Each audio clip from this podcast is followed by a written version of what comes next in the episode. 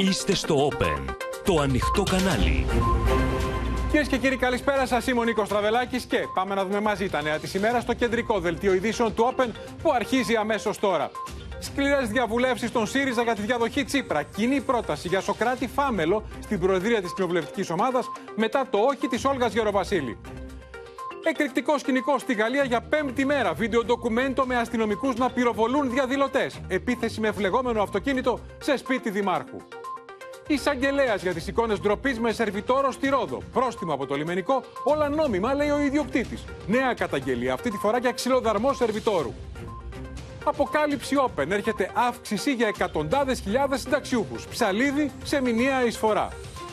Βουτιές από χρυσάφι στις οργανωμένες παραλίες. Ακόμα και πάνω από 200 ευρώ το κόστος για τετραμελή οικογένεια. Μακελιός στη Βαλτιμόρη. Δυο νεκροί. Δεκάδες τραυματίες από επίθεση ενόπλου σε εκδήλωση.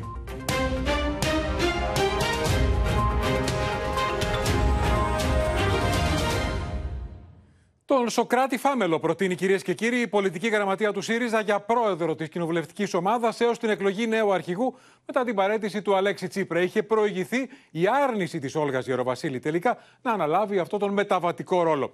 Η συνεδρία συνεχίζεται ως αυτή την ώρα χωρίς τον Αλέξη Τσίπρα και με τη διαφωνία να παραμένει μεταξύ των τάσεων για το κατά πόσον ο νέος αρχηγός θα εκλεγεί τον Ιούλιο ή στις αρχές Σεπτεμβρίου μετά από έκτακτο συνέδριο τέλη Αυγούστου, όπως πρότειναν οι Προεδρικοί. Να πάει δηλαδή ε, τέλη Αυγούστου, αρχές Σεπτεμβρίου η διαδικασία. Αλλά την πρόταση αυτή δεν δέχεται η αποκαλούμενη ομπρέλα. Στο πρόσωπο του Σοκράτη Φάμελου καταλήγει ο ΣΥΡΙΖΑ για την Προεδρία της Κοινοβουλευτικής Ομάδας του κόμματος μετά την επίμονη άρνηση της Όλγας Γεροβασίλη που θα αποτελέσει μάλλον την πρόταση της Κουμουνδούρου για την Αντιπροεδρία της Βουλής. Στην κρίσιμη συνεδρίαση της Πολιτικής Γραμματείας, καυτά ερωτήματα παραμένουν ακόμη ανοιχτά. Πότε θα επιλεγεί ο νέος πρόεδρος και πότε θα γίνει το συνέδριο του κόμματος; Θέλει λίγο υπομονή. Το μεσημέρι πιστεύω θα έχουμε έναν πολύ σαφή οδικό χάρτη και για τα πρόσωπα και για τις διαδικασίες και για τους χρόνους. Εμείς έχουμε μάθει στον ΣΥΡΙΖΑ, στο ΣΥΡΙΖΑ Προοδευτική Συμμαχία, να τα συζητούμε όλα και με συντεταγμένα και συλλογικά. Αυτό που είπαμε από την πρώτη στιγμή και αυτό που προχωρούμε και κάνουμε τώρα. Από τους πρώτους που έφτασαν το μεσημέρι στην Κουμουνδούρου ο Νίκος Φίλης, ο οποίος είχε μια ολιγόλεπτη συζήτηση με τους δημοσιογράφους, η Έφη Αχτσιόγλου και ο Αλέξης Χαρίτσης. Σε πηγαδάκι και ο Πάνος Κουρλέτης, ενώ ο Παύλος Πολάκης απάντησε σε δύο φίλους του ΣΥΡΙΖΑ οι οποίοι τον χειροκρότησαν. Νωρίτερα, με μια ανάρτηση που απευθυνόταν σε όλα τα στελέχη του κόμματος, ο Παύλος Πολάκης έγραψε.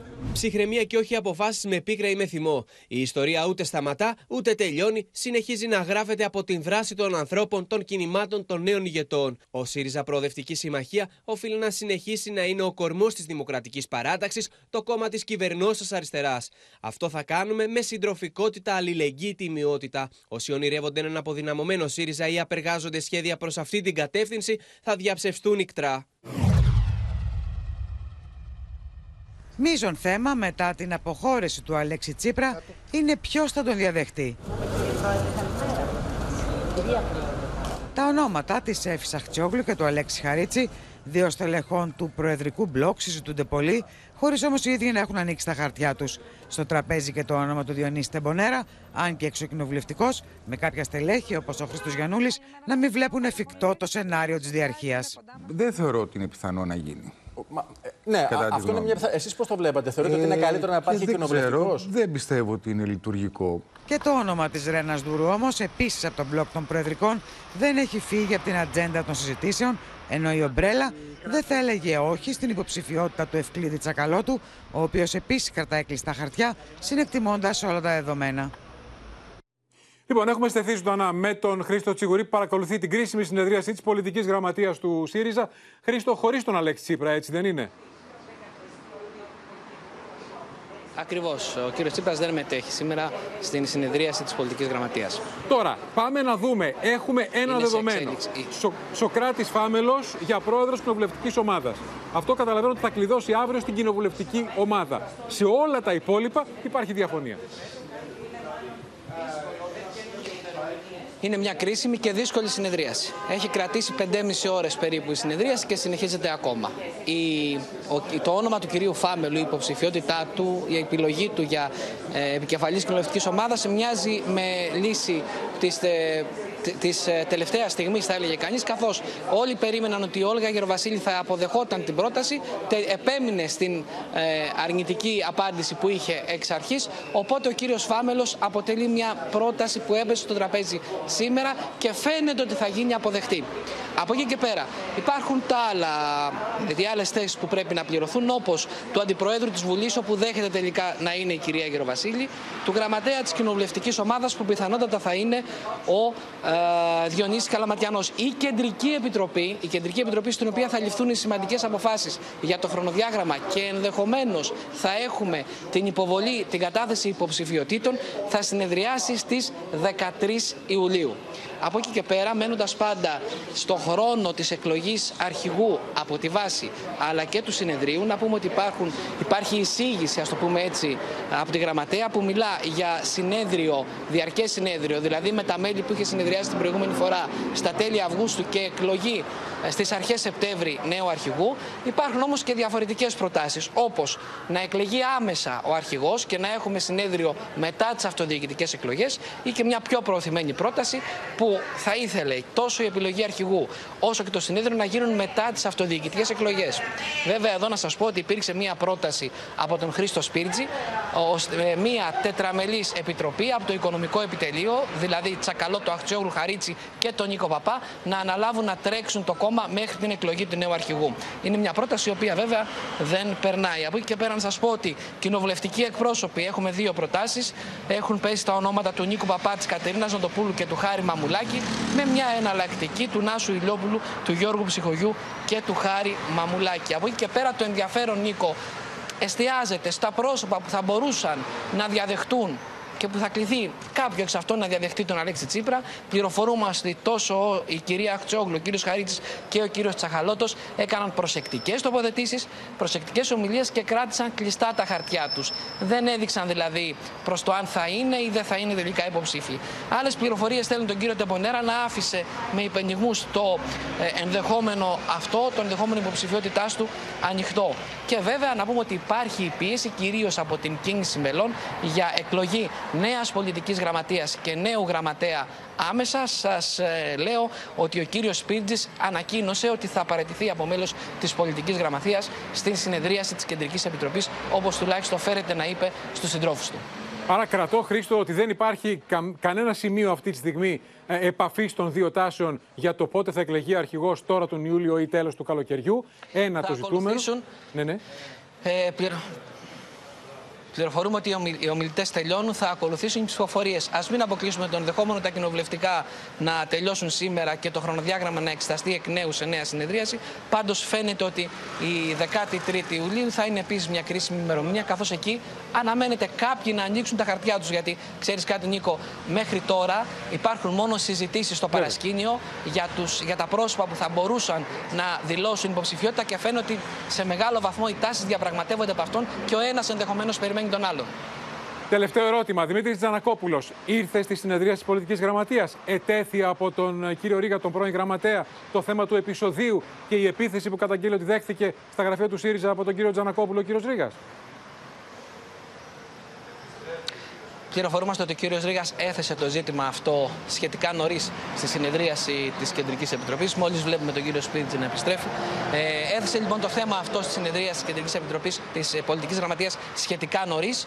Ε, ωστόσο, με παρεμβάσεις άλλων στελεχών, νομίζω του Νάσου Ηλιόπουλου και του Διονύση Τεμπονέρα, κατέστησε σαφέ ότι δεν είναι αυτό το αντικείμενο της σημερινής συνεδρίασης και μπορούν οι διαδικασίες να τρέξουν παράλληλα ε, με όσα προβλέπει το καταστατικό. Να σα ευχαριστήσουμε, Χρήστο Τσιγουρή, για οτιδήποτε νεότερο μας διακόπτη και επιστρέφουμε. Πάμε να δούμε τώρα, πάμε με τη Σοφία Φασουλάκη, να δούμε το χρονοδιάγραμμα της εβδομάδας που ξεκινά αύριο με την ορκομοσία των 300 της Νέας Βουλής και ε, κορυφώνεται η εβδομάδα με τη συζήτηση για τις προγραμματικές δηλώσεις. Της οκτακομματικής ε, πλέον. Οκτακομματικής, ε, βέβαια.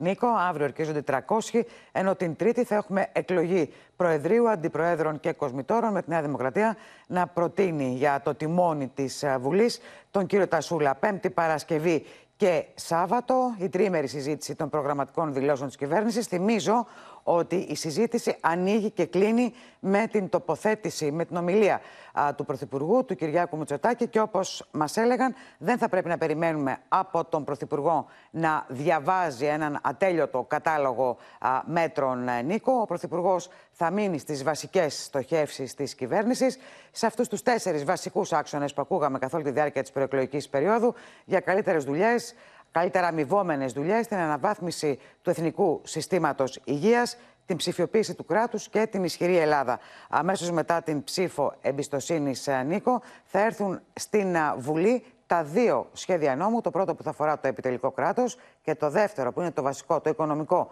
νομοσχέδιο, με όλες τις δεσμεύσεις της κυβέρνησης. Ό,τι ακούγαμε προεκλογικά θα συμπεριληφθεί σε ένα σχέδιο νόμου, μέσα στο οποίο θα δούμε και την επιστροφή της ΕΙΑΘ και της ΕΙΔΑΠ από το Υπερταμείο σε δημόσιο έλεγχο. Να κλείσω λέγοντας ότι μέσα στην εβδομάδα θα έχουμε και δύο επισκέψεις του Πρωθυπουργού σε Υπουργεία. Είναι αυτές οι επισκέψεις που θέλει να κάνει δίνοντας τον τόνο α, για τις, α, τους στόχους που βάζει η κυβέρνηση. Ναι. Πληροφορούμε ότι πρώτο Υπουργείο, δεύτερο μάλλον μετά το Οικονομικών, θα είναι το Υπουργείο Υγείας. Ε, τις δύο εβδομάδες μέχρι τα τέλη Ιουλίου, στόχος είναι να έχει επισκεφθεί τουλάχιστον 10 Υπουργεία. Οικονομία και υγεία λοιπόν οι προτεραιότητες. Είχε καταστεί σαφές αυτό και στην προεκλογική περίοδο. Σε ευχαριστήσουμε, Σοφία Φασουλάκη. Πάμε στη Γαλλία τώρα, κυρίες και κύριοι, που για πέμπτη μέρα θυμίζει εμπόλεμη ζώνη για τον θανάσιμο τραυματισμό του 17χρονου Γαλλοαλγερινού από αστυνομικό, μόνο και μόνο επειδή οδηγούσε χωρίς ε, δίπλωμα αποκορύφωμα του εκρηκτικού σκηνικού η δολοφονική επίθεση σε δήμαρχο με φλεγόμενο αυτοκίνητο στο σπίτι του. Τραυματίστηκαν η σύζυγός του, τα δυο παιδιά που εκείνη την ώρα κοιμόντουσαν, ενώ ο εισαγγελέας έχει ανοίξει φάκελο για απόπειρα ανθρωποκτονίας. From Marseille in the south to Lyon, Grenoble, and the capital, Paris, public property, cars, and businesses looted, torched, and destroyed. Οι δρόμοι στη Μασαλία θύμιζαν για ακόμη μία νύχτα πεδίο μάχης. Επισόδια ξέσπασαν στην πόλη με ομάδες νεαρών να στείλουν οδοφράγματα και τις δυνάμεις ασφαλείας να απαντούν με χημικά και δεκάδες συλλήψεις. Sur les 2000 euh, interpellations que nous avons faites, qui est euh, vraiment un montant très important d'interpellations, montrant ainsi la fermeté de l'État, je veux dire que l'âge moyen, c'est 17 ans des personnes qu'on a interpellées. Στόχος επίθεσης έγινε το σπίτι του Δημάρχου της πόλης Ιλεροζ κοντά στο Παρίσι. Καταγγέλει πως νεαροί έριξαν φλεγόμενο αυτοκίνητο στην κατοικία με αποτέλεσμα να τραυματιστεί η σύζυγος και τα δυο τους παιδιά. Επιτέθηκαν στο σπίτι του επειδή έβαλε σειρματοπλέγματα στο Δημαρχείο ώστε να αποτρέψει το ενδεχόμενο επίθεσης. Les deux enfants du couple âgés de 5 et 7 ans ont été légèrement ensanglantés. Toute la famille est évidemment sous le choc, vous l'imaginez. Le maire n'était pas dans sa maison au moment des faits, il était à la mairie. Η Πρωθυπουργός Μπόρν και ο Υπουργός Εσωτερικών Νταρμανέν επισκέφτηκαν την περιοχή και συναντήθηκαν με τον Δήμαρχο Βεντσάν Ζαμπρούν pour exprimer toute la solidarité, tout le soutien du gouvernement face à cette attaque qui est évidemment intolérable. Στα μέσα κοινωνικής δικτύωσης κυκλοφορούν βίντεο με κουκουλοφόρους να πυροβολούν με Καλάσνικοφ και να οπλοφορούν στους δρόμους. À Nîmes, euh, où l'on voit des, des individus qui s'en prennent à une station essence, on entend plusieurs détonations et euh, on voit euh, un homme avec euh, une arme qui n'est pas identifiée. Οι λαιλασίες καταστημάτων δεν έχουν τέλος. Στην πόλη Μέτς κάτοικοι εμφανίστηκαν με όπλα για να προστατεύσουν τις περιουσίες τους. Νεαροί επιτέθηκαν σε αντιπροσωπεία αυτοκινήτων και έφυγαν με άγνωστο αριθμό οχημάτων. des enfants en pile, nous, derrière. C'est comme ça. C'est la vengeance. Mais ça sert à rien, certes. Mais c'est la vengeance. Επισόδια ξέσπασαν και στο Παρίσι. Στην Ελίσια Παιδεία εκατοντάδε ήταν οι αστυνομικοί οι οποίοι είχαν εντολή να αποθήσουν τι ομάδε νεαρών στου γυροδρόμου. The police are here in massive numbers. We've seen officers there just walking along with tear gas canisters primed and ready to be deployed. Here in Paris tonight, it does feel very tense. 37 arrests so far.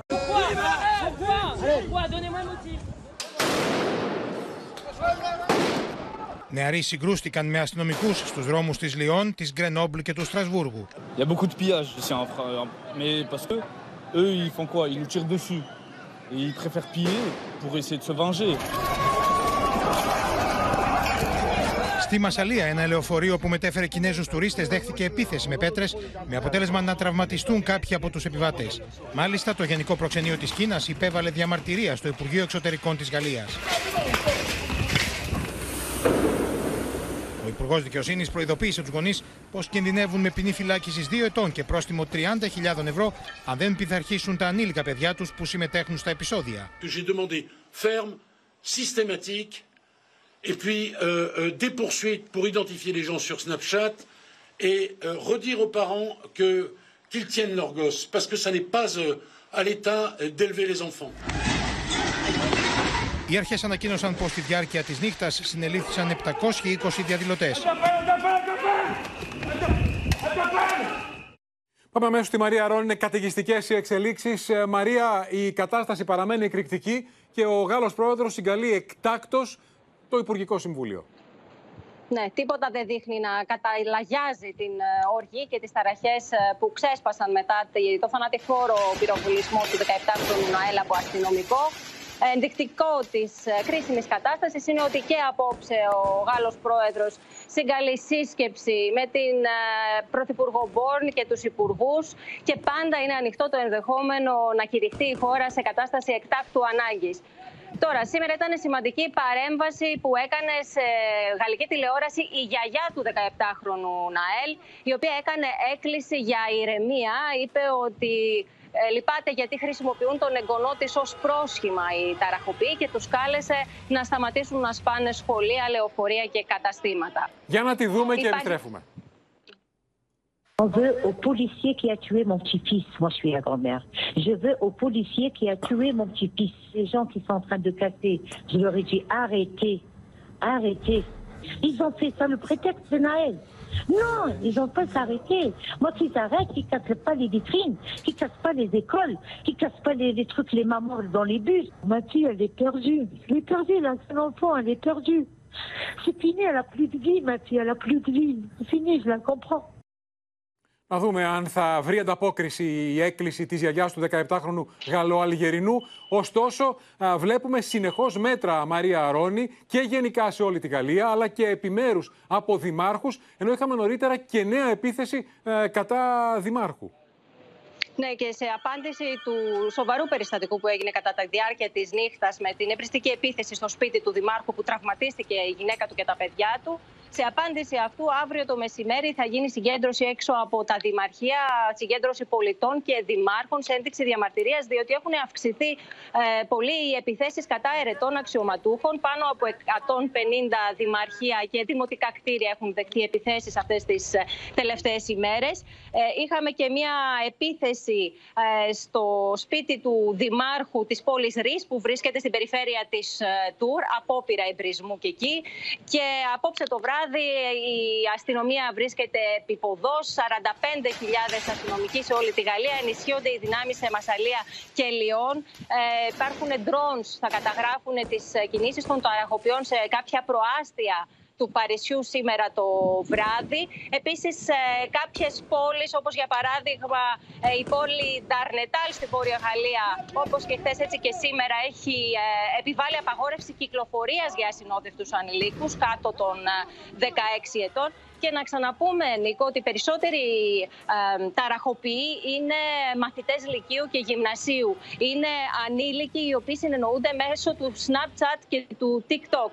Επίσης, ε, αίσθηση έχει προκαλέσει ένα βίντεο ντοκουμέντο στη Μασαλία, όπου φαίνεται ξεκάθαρα ότι οι αστυνομικοί πυροβολούν προς την κατεύθυνση των ταραχοποιών. Και μάλιστα ο δημοσιογράφος που τραβάει το βίντεο, τρομαγμένος, φωνάζει πρες πρες, διότι φοβάται και αυτός ότι θα τον πυροβολήσουν. Είναι ακριβώς η εικόνα που βλέπουμε τώρα. Μαρία, να σε ευχαριστήσουμε και να δούμε το συγκεκριμένο απόσπασμα. Οι ειδικές δυνάμεις στη Μασαλία, οπλισμένες, ανοίγουν πυρ απέναντι σε διαδηλωτές. Πάμε να το δούμε.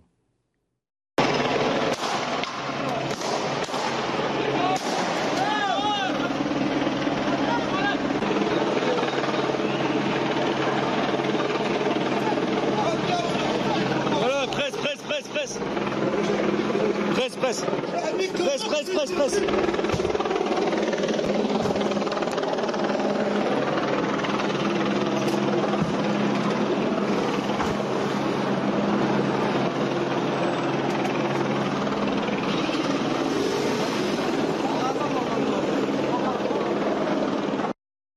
Πραγματικό σκηνικό μάχης ε, στο μεγαλύτερο μέρος της Γαλλίας. Τώρα, πάμε στη Ρόδο, κυρίες και κύριοι. Την επέμβαση του Ισαγγελέα έχουν προκαλέσει εικόνες ντροπή στο νησί με το σερβιτόρο που του φτάνει το νερό σχεδόν στο λαιμό, ενώ μπαίνει ντυμένος στη θάλασσα σε beach bar της Ρόδου για να σερβίρει ποτά και φαγητά σε λουόμενους σε πλωτές εξέδρες. Το λιμενικό ανακοίνωσε σήμερα ότι επέβαλε πρόστιμα στην επιχείρηση για παράνομες κατασκευές και όχι μόνο μια φορά, αλλά ο ιδιοκτήτης της που μίλησε στο Open επιμένει ότι όλα είναι νόμιμα και ότι ο σερβιτόρος το κάνει αυτό που βλέπουμε με τη θέλησή του, γιατί παίρνει μισθό, όπως λέει, 3.000 ευρώ και φιλοδορήματα. Το ίδιο λέει και ο ίδιος ο σερβιτόρος.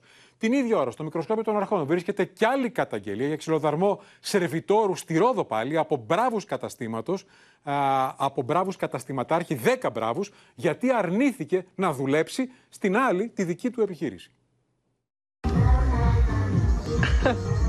Στο μικροσκόπιο των αρχών βρίσκεται το beach bar στη Ρόδο, με τον νεαρό σερβιτόρο σχεδόν να κολυμπάει για να παραδώσει παραγγελία σε λουόμενους πάνω σε πλώτες εξέδρες. Η υπόθεση οδηγείται στον εισαγγελέα με τον επιχειρηματία πάντως να υποστηρίζει, μιλώντας αποκλειστικά στο Open, ότι όλα ήταν νόμιμα και ότι το βίντεο το δημοσιοποίησε ανταγωνιστής του. Είναι δυνατόν να κάνει κάτι τέτοιο με το ζόριο εργαζόμενος; Πέντε χρόνια είναι ο πιτσυρικά εργαζόμενός μου. Είναι ένα μεμονωμένο γεγονός και το έκανε για να πάρει τα τυχερά του. Το παιδί αυτό παίρνει 3.000 ευρώ το μήνα και αν ο πελάτης του έταξε γερό πουρμπουάρ, μπήκε για να το πάρει. Δεν έχω κανένα πρόβλημα με αυτού του είδους το σερβίρισμα, καθώς μου αποφέρει φιλοδόρημα, το οποίο φτάνει ακόμη και τα 200 ευρώ. Το κλιμάκιο της επιθεώρησης εργασίας που έλεγξε το beach bar της Ρόδου μετά την παρέμβαση του Υπουργού Εργασίας Άδωνη Γεωργιάδη δεν εντόπισε εργατικές παραβάσεις.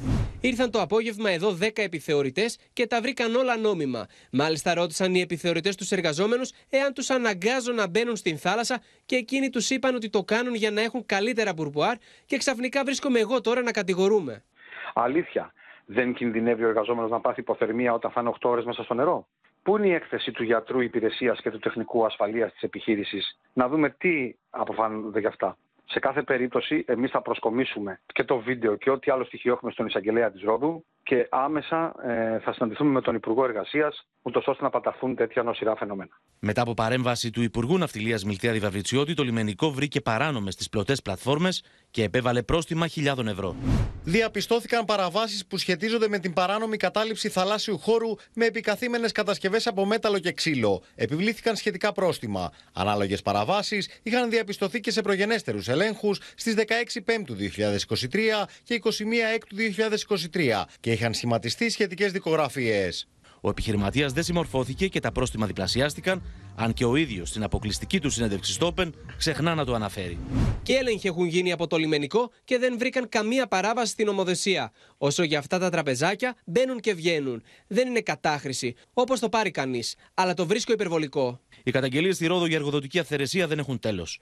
Άλλος σερβιτόρος φέρεται να ξυλοκοπήθηκε άγρια από μπράβους καταστηματάρχη γιατί αρνήθηκε να δουλέψει σε άλλο εστιατόριο. Μάλιστα, νοσηλεύτηκε και στο νοσοκομείο. Οι πληροφορίες που έχουν φτάσει στα αυτιά μας είναι συγκεχημένες. Μας δίνουν δύο διαφορετικές εκδοχές. Η μία είναι ότι ο εργοδότης του, επειδή είχε και άλλα μαγαζιά, του ζήτησε να πάει να δουλεύει και στα άλλα μαγαζιά, αρνήθηκε και ξυλοκοπήθηκε. Και μία δεύτερη εκδοχή είναι ότι του έγινε μια αντιπρόταση από άλλον επιχειρηματία, την αρνήθηκε και ξυλοκοπήθηκε. Και όλα αυτά λίγες ημέρες μετά το σοκαριστικό περιστατικό με τον νεαρό μάγειρα στην Κρήτη, ο οποίος υπέστη εγκάβματα από καυτό λάδι, ενώ οι υπεύθυνοι του ξενοδοχείου, επειδή ήταν ανασφάλιστος, τον έκλεισαν σε ψυγείο με νοπά κρέατα. Στην Κρήτη η παρέμβαση επιθεωρήσεως εργασίας μετά και από δικό μου έτοιμο ήταν άμεση. Το παιδί αυτό πληρώθηκε από την επιχείρηση όλα τα χρωστούμενα, δηλώθηκε, προσελήφθη η επιχείρηση ανέλαβε όλα τα έξοδα νοσηλείας του και πλήρωσε και το πρόσωπο στην επιθεώρηση εργασίας. Η απαξίωση της επιθεώρησης εργασίας από την κυβέρνηση της Νέας Δημοκρατίας έχει οδηγήσει σε καθεστώς εργασιακής ζούγκλας, σε ραγδαία αύξηση των εργατικών δυστυχημάτων και σε συνθήκες εργασίας που προσβάλλουν την ίδια την ανθρώπινη αξιοπρέπεια των εργαζομένων. Αντιδράσεις για τα περιστατικά εργοδοτικής αυθαιρεσίας υπήρξαν επίσης από το ΠΑΣΟΚ και το Κομμουνιστικό Κόμμα Ελλάδος, ενώ το Υπουργείο Εργασίας προωθεί σχέδιο νόμου για τα δικαιώματα των εργαζομένων. Πάμε λοιπόν ζωντανά στο Γιώργο Κρατημένο, γιατί καλησπέρα Γιώργο, μαζεύονται πολλά εικόνες ντροπής με τον σερβιτόρο στη Ρόδο. Η καταγγελία για ξυλοδαρμό άλλου σερβιτόρου στη Ρόδο από 10 μπράβους. Η άλλη ιστορία, η απίστευτη με τον μάγειρα που υπέστη εγκάβματα και επειδή ήταν ανασφάλιστο, τον έκλεισαν στο ψυγείο με τα κρέατα. Καταλαβαίνω ότι όλα αυτά είναι η κορυφή του παγόβουνου, Γιώργο. Ακριβώς έτσι, Νίκο. Είναι η κορυφή του παγόβουνου, καθώς οι καταγγελίες εργαζομένων στον τουρισμό ε, για εργοδοτικές αυθαιρεσίες πέφτουν βροχή. Στην Πανελλήνια Ομοσπονδία Εργαζομένων στον τουρισμό και στον ε, ε, επισητισμό ε, φτάνουν δεκάδες, πολύ συχνά δεκάδες τέτοιες καταγγελίες. Ενδεικτικά να σου αναφέρω για έναν υπάλληλο στη Λάτζα σε ξενοδοχείο στην Κέρκυρα το, ο οποίος δούλευε για 1,5 με 2 μήνες χωρίς κανένα ρεπό, ενώ είχε συμφωνήσει να παίρνει 4 ρεπό το μήνα. Ο άνθρωπος αυτός, λοιπόν, μετά από όλο αυτό το διάστημα συνεχούς εργασίας, κατέρευσε, λιποθύμησε από την υπερκόπωση. Αντίστοιχο παράδειγμα σε εστιατόριο στο Σαντορίνη. Εκεί ο μάγειρας προσελήφθη τη μεγάλη εβδομάδα, δεν πήρε ρεπό μέχρι πριν από λίγες ημέρες, μέχρι τις 29 Ιουνίου. Και βεβαίως πάρα πολλές οι καταγγελίες για τις άθλιες συνθήκες διαβίωσης των εργαζομένων στον τουρισμό στα ελληνικά νησιά. Οι άνθρωποι αναγκάζονται να μένουν σε αποθήκες δωμάτια, σε δωμάτια τρύπες.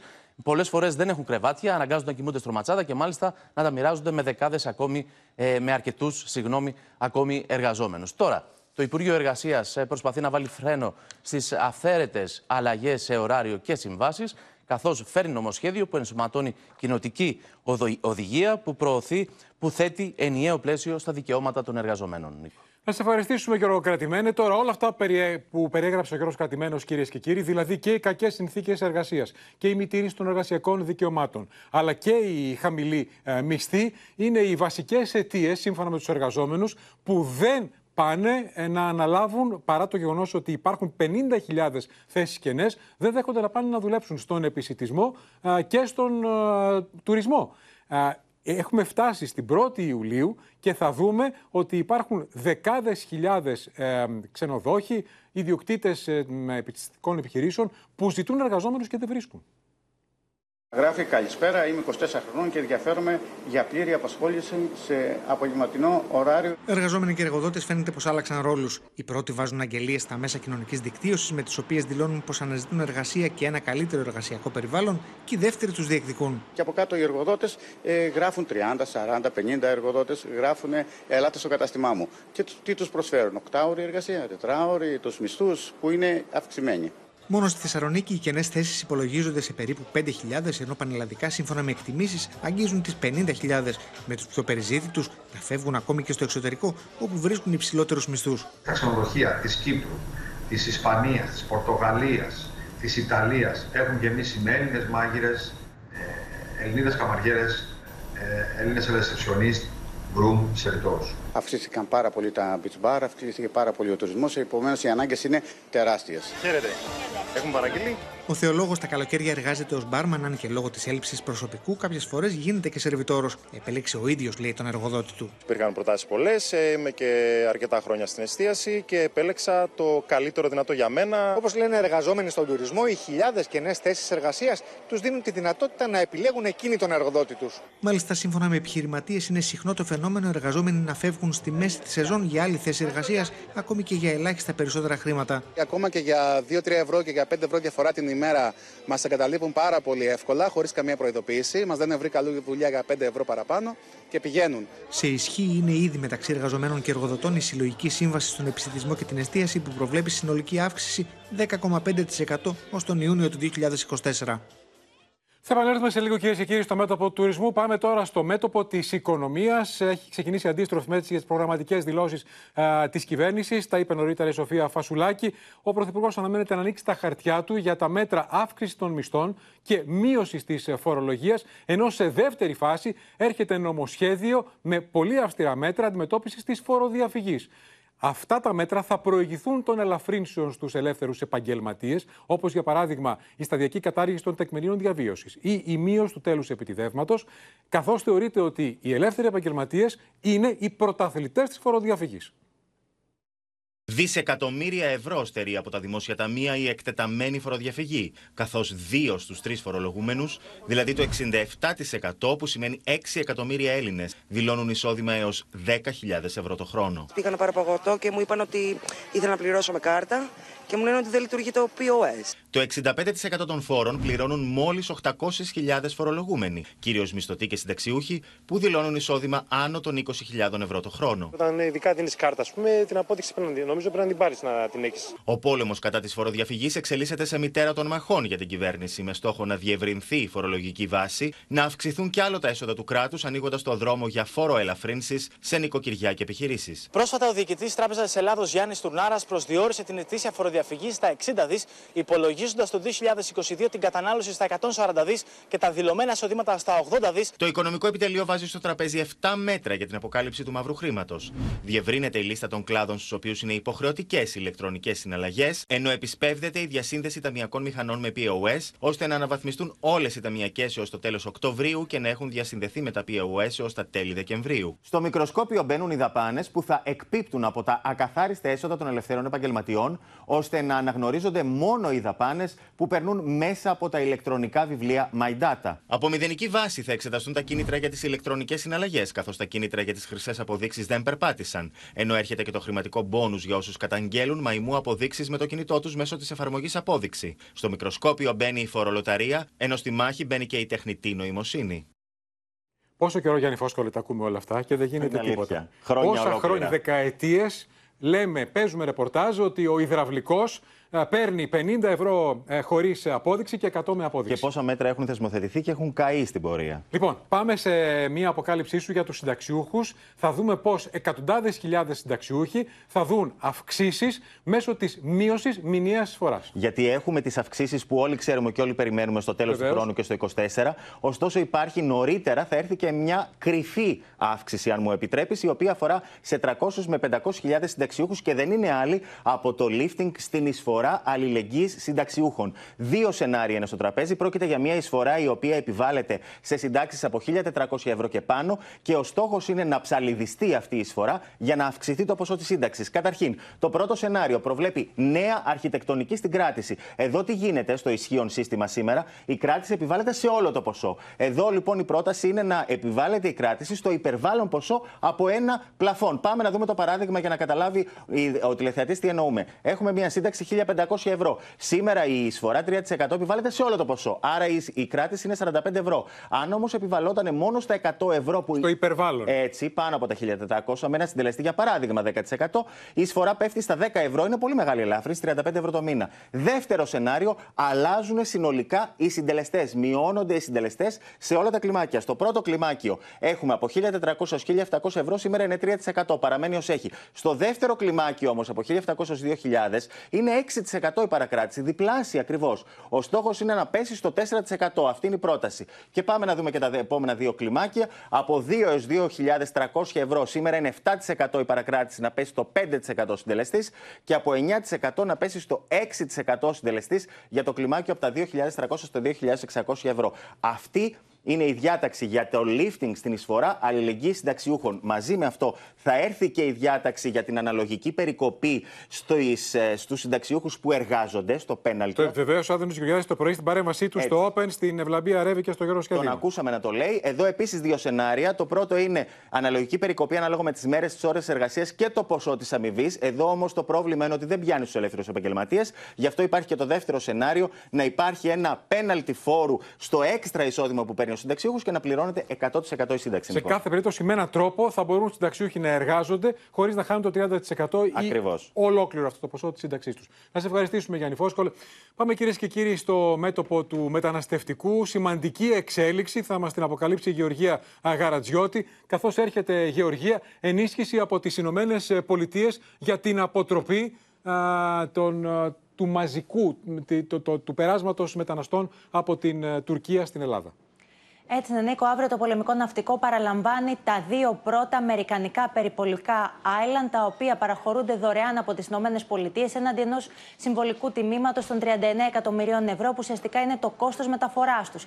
Αύριο φτάνουν στο Εικόνιο, την Τρίτη θα ρημολογηθούν στο ναύσταθμο, στο ναύσταθμο της Αλαμίνας, μέχρι οι Αμερικανοί να ενημερώσουν το πολεμικό ναυτικό για το, σε ποια ναυπηγεία θα πάνε για να γίνουν κάποιες εργασίες για να ενεργοποιηθούν τα πλοία. Το ελληνικό ναυτικό θα παραλάβει συνολικά τέσσερα σύγχρονα περιπολικά περιπολικά Island, τα οποία θα δώσουν μεγαλύτερη δυνατότητα παραμονής χρόνου εν πλώ, αυξημένη αντοχή σε δυσμενείς καιρικές συνθήκες.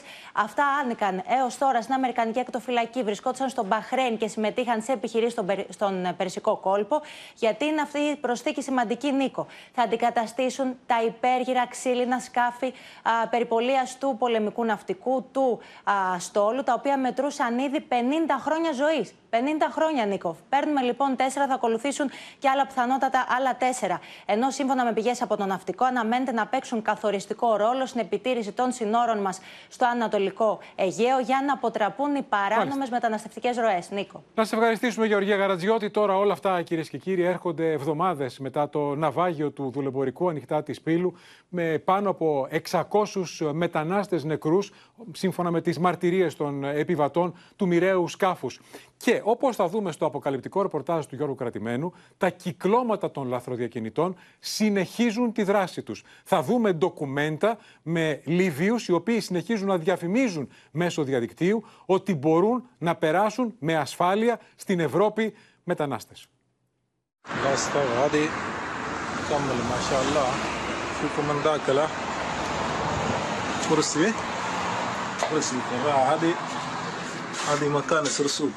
Εμπόριο ελπίδα στο Facebook. Με το κύκλωμα διακινητών να διαφημίζει τα ταξίδια του θανάτου με ψεύτικες υποσχέσεις για ασφαλή δρομολόγια, λίγες ημέρες μετά το παγκόσμιο σοκ από το ναυάγιο της Πύλου με τους εκατοντάδες νεκρούς.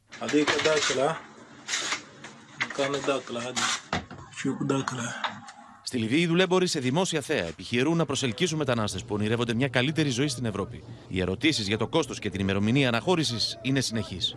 Πόσο κοστίζει, βιάζομαι. Η απάντηση ιδιωτικά. Το Open συνομίλησε με έναν από τους δουλέμπορους, οι οποίοι παρά τις διεθνείς αντιδράσεις που έχει προκαλέσει το ναυάγιο της Πύλου, συνεχίζουν απτόητη την εγκληματική τους δραστηριότητα. Υπάρχουν διαθέσιμα ταξίδια. Ναι, αδελφέ μου, εσύ προετοιμάσου και μίλα μου. Η τιμή είναι 10.000 δινάρια Λιβύης. Ο προορισμός του τελευταίους μήνες είναι πάντοτε η Ιταλία. Η αναχώρηση γίνεται από λιμάνια της Λιβύης σε μια χώρα που έχει βυθιστεί στο χάος από το 2011. Και οι δουλέμποροι βρίσκουν έδαφος για να δρουν ανεξέλεγκτα, όπως εξηγεί στο Open ο Αλή Τεκμπαλή, πανεπιστημιακό και βουλευτή στη Λιβύη. Since 2011, lots of smugglers have gained control of some points throughout the coast of Libya and the, and the uh, east and west where they can use for smuggling these people to Europe. So what you expect?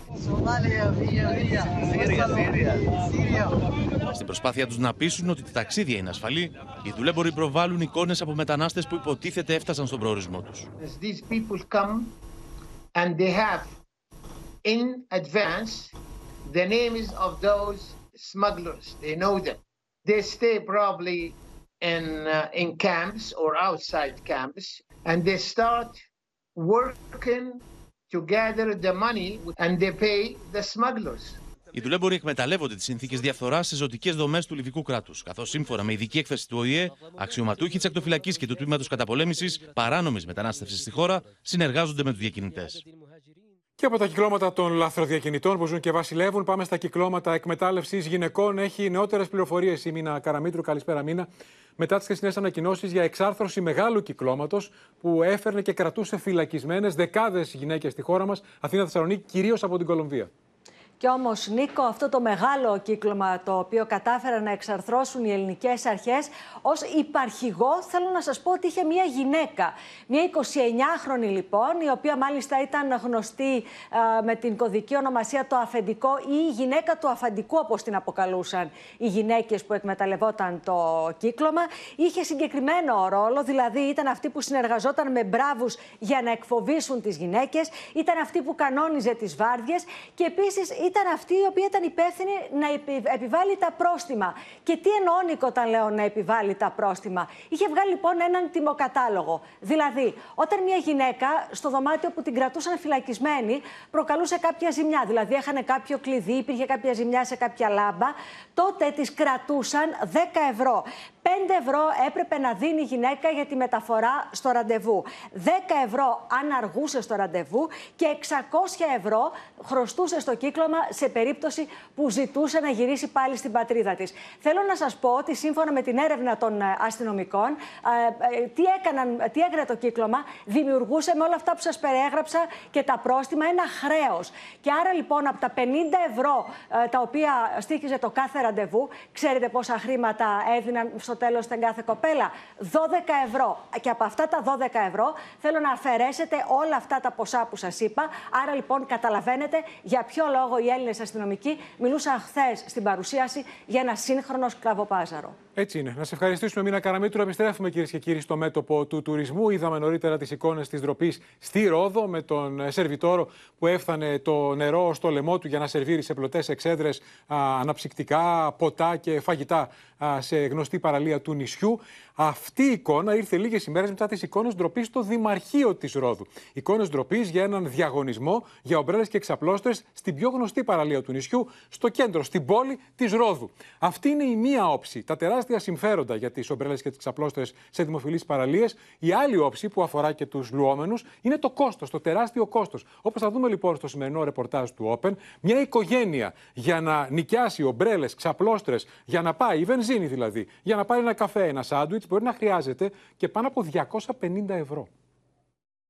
Με τις ξαπλώστρες ε, ζητάνε 100 ευρώ ελάχιστη κατανάλωση μπροστινή σειρά. Πιο πίσω πέφτει το ποσό, αλλά πάλι είναι πάρα πολλά.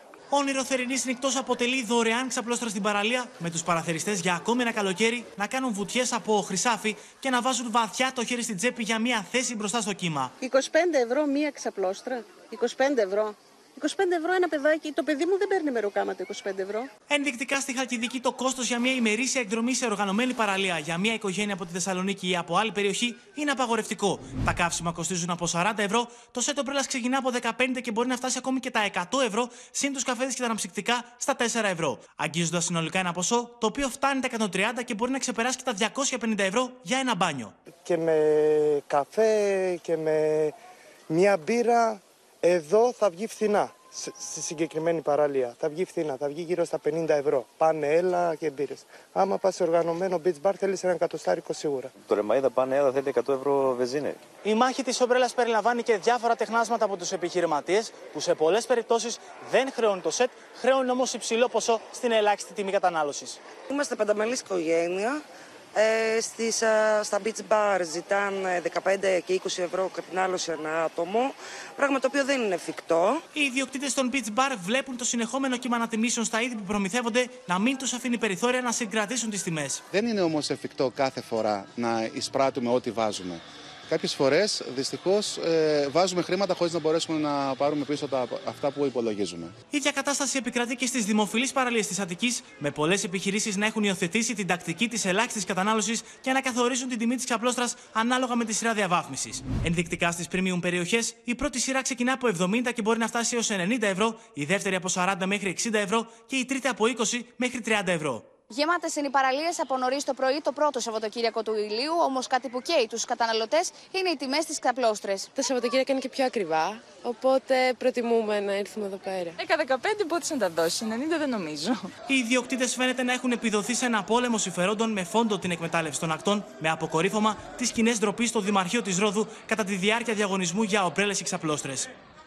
Και όπω είδαμε στο ρεπορτάζ, οι περισσότερε δημοφιλείς οργανωμένες παραλίες διπλασιάζουν τις τιμές για ομπρέλε και ξαπλώστες τα Σαββατοκύριακα και αυτό είναι μεγάλο πρόβλημα για εκατοντάδες χιλιάδες ανθρώπους που, ειδικά φέτος το καλοκαίρι που είναι πανάκριβες διακοπές, περιορίζονται σε κοντινές ε, αποδράσεις και εργάζονται. Άρα το Σαββατοκύριακο θέλουν να πάνε να κάνουν μια βουτιά. Τώρα, μένοντας στο μέτωπο του τουρισμού, θα δούμε μια άλλη πτυχή, ένα άλλο πρόβλημα που ε, μεγαλώνει όσο περνούν τα χρόνια και φέτος έχει πάρει πολύ σοβαρές διαστάσεις. Μιλούμε για τον υπερτουρισμό. Νησιά όπως η Μύκονος και η Σαντορίνη που βλέπουν τον τουρισμό να μειώνεται γιατί οι επισκέπτες δεν αντέχουν την πολυκοσμία.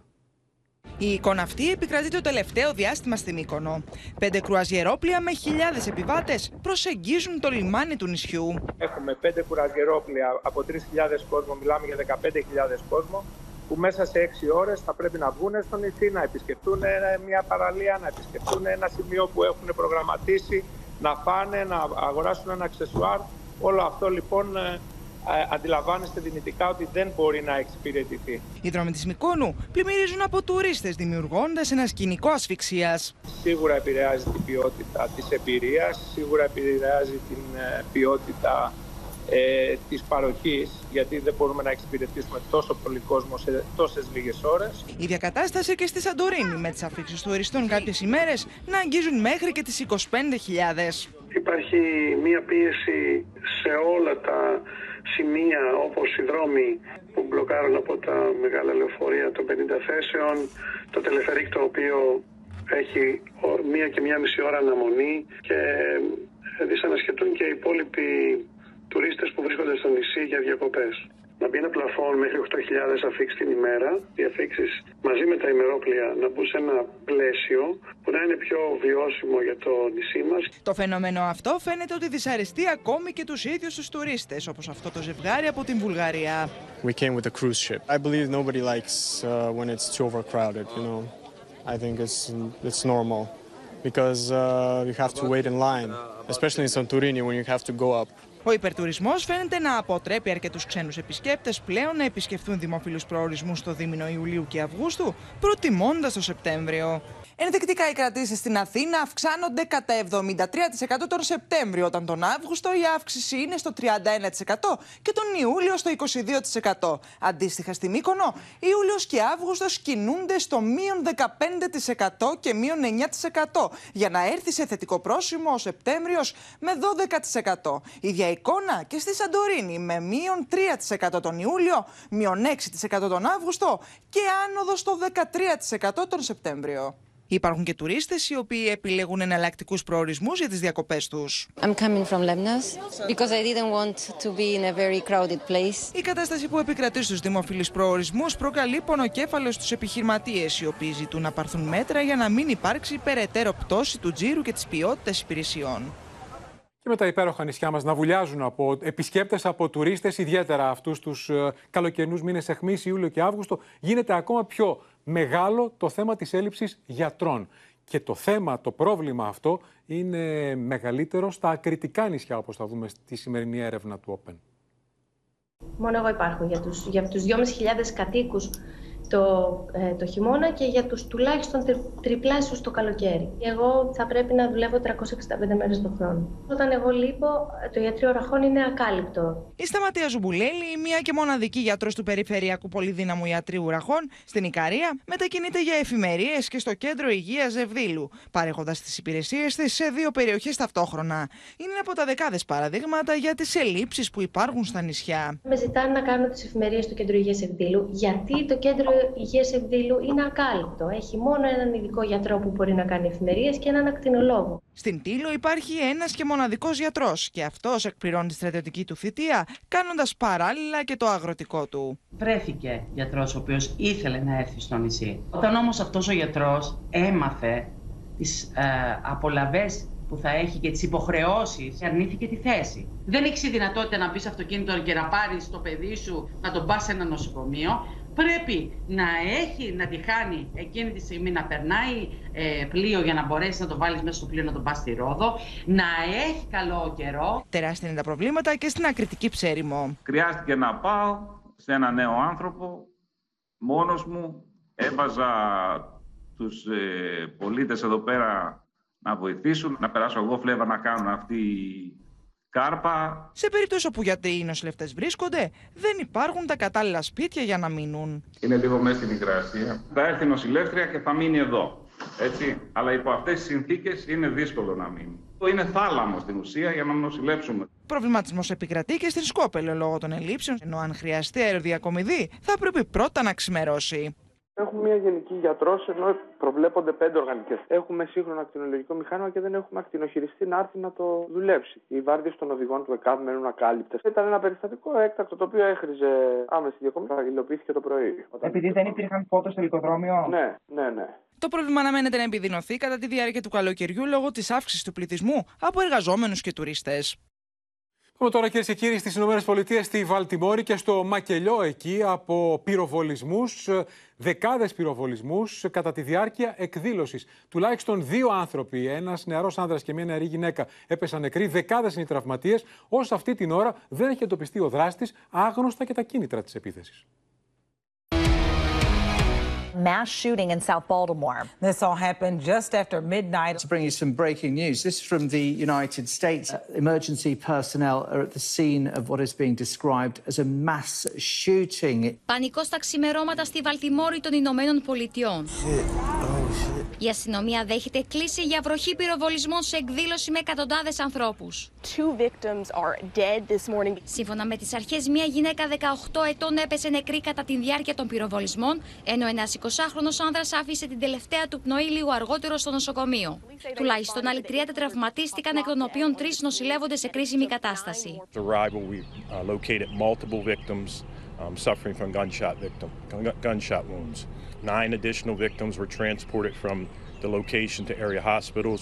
Additionally, we had 20 other victims walk into hospitals throughout the region.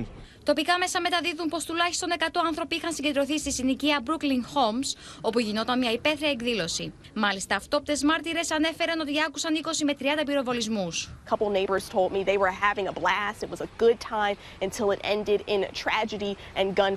Μέχρι τώρα οι αρχές δεν έχουν ξεκάθαρη εικόνα αν η ένοπλη επίθεση έγινε από έναν ή περισσότερους δράστες, με τα κίνητρα να παραμένουν άγνωστα. I want those who are responsible to hear me hear me very clearly. We will not stop until we find you, and we will find you. Από την αρχή του έτους έχουν καταγραφεί πάνω από 200 περιστατικά ένοπλων επιθέσεων στις Ηνωμένες Πολιτείες, όπως καταγγέλλονται οργανώσεις υπέρ του ελέγχου οπλοχρησίας και οπλοκατοχής. Κυρίες και κύριοι, υπάρχει τελευταία εξέλιξη. Πάμε στη Σοφία Φασουλάκη. Τηλεφωνική επικοινωνία του Αμερικανού Προέδρου με τον Κυριάκο Μητσοτάκη. Σοφία. Ναι, ακριβώς. Νίκο, η οποία έγινε όπως ενημερωθήκαμε πριν από λίγη ώρα. Ο κύριος Μπάιντεν τηλεφώνησε στον Κυριάκο Μητσοτάκη προκειμένου να τον συγχαρεί για την ε, επανεκλογή του στην Πρωθυπουργία. Οι δύο ηγέτες επιβεβαίωσαν για μία ακόμα φορά τις στενές σχέσεις μεταξύ Ελλάδος και Ηνωμένων Πολιτειών και εξέφρασαν την βούλησή τους για περαιτέρω εμβάθυνση αλλά και ενίσχυση των, δεσμών των, δεσμών των δύο χωρών. Θα πρέπει να σου πω ακόμα ότι ο κύριος Μπάιντεν ευχαρίστησε τον Κυριάκο Μητσοτάκη για τη στήριξη της Ελλάδας στην Ουκρανία. Να σε ευχαριστήσουμε, Σοφία Βασουλάκη, για την άμεση ενημέρωση. Πάμε τώρα, κυρίες και κύριοι, στα μέτωπα του πολέμου στην Ουκρανία. Οι Ρώσοι, μετά από 12 μέρες, ξαναχτύπησαν το Κίεβο. Την ίδια ώρα, ο Ζελένσκι κατηγορεί τη Μόσχα ότι ετοιμάζει προβοκάτσια στον πυρηνικό σταθμό της Ζαπορίζια. Ενώ οι Σύριοι εσύχησαν για ακόμη μία νύχτα στο Κίεβο και σημειώθηκαν εκρήξεις, με τις Ουκρανικές αρχές να κατηγορούν τη Ρωσία για μία ακόμη μαζική επίθεση με 8 ντρόνου και 3 πυράβλους, τα οποία καταρρίφθηκαν, με αποτέλεσμα ένας άνθρωπος να τραυματιστεί από τα θράψματα. Ο Βολοντίμιρ Ζελένσκι κατηγορεί τη Μόσχα πως ετοιμάζει προβοκάτσια στο πυρηνικό εργοστάσιο της Ζαπορίζια, επικαλούμενο στην υπηρεσία πληροφοριών της Ουκρανίας. Ρωσία τεχνично для того, щоб спровокувати локальний вибух на станції, який може призвести до викиду небезпечних ρητσουίν повітря. Με το Κίεβο να ζητά παρέμβαση τη διεθνού κοινότητα μπροστά σε μια επικείμενη, όπω ισχυρίζεται, ρωσική τρομοκρατική ενέργεια. Οποιαδήποτε ρωσική πρόκληση στο πυρηνικό εργοστάσιο τη Ζαπορίζια θα εξισωθεί αμέσω με τη χρήση τακτικών πυρηνικών όπλων, με τι ανάλογε συγκεκριμένε συνέπειε. Την ίδια ώρα στην πρώτη γραμμή, ο Ουκρανικός στρατός ανακοινώνει πρόοδο στην κατεύθυνση του Μπαχμούτ στα ανατολικά της χώρας. Έχουμε μια προέλαση στην κατεύθυνση Μπαχμούτ. Γίνονται επιχειρήσεις στα πλάγια, ασκείται πίεση στον εχθρό. Και όλα αυτά ενώ το Κίεβο συνεχίζει να καταγγέλει ρωσικά χτυπήματα σε αμάχους και μιλά για νέο βομβαρδισμό σε κατοικημένη περιοχή στην περιφέρεια της Χερσόνας με τέσσερις τραυματίες.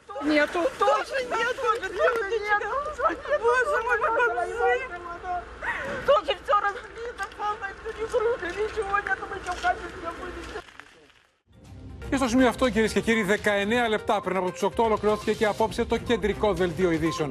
Μείνετε στο Open αμέσως τώρα οι εικόνες με τον Τάσο Δούση στις 9 η ξένη ταινία Οι Καταφερτζίδες. Από όλους εμάς, καλό σας βράδυ και καλή εβδομάδα.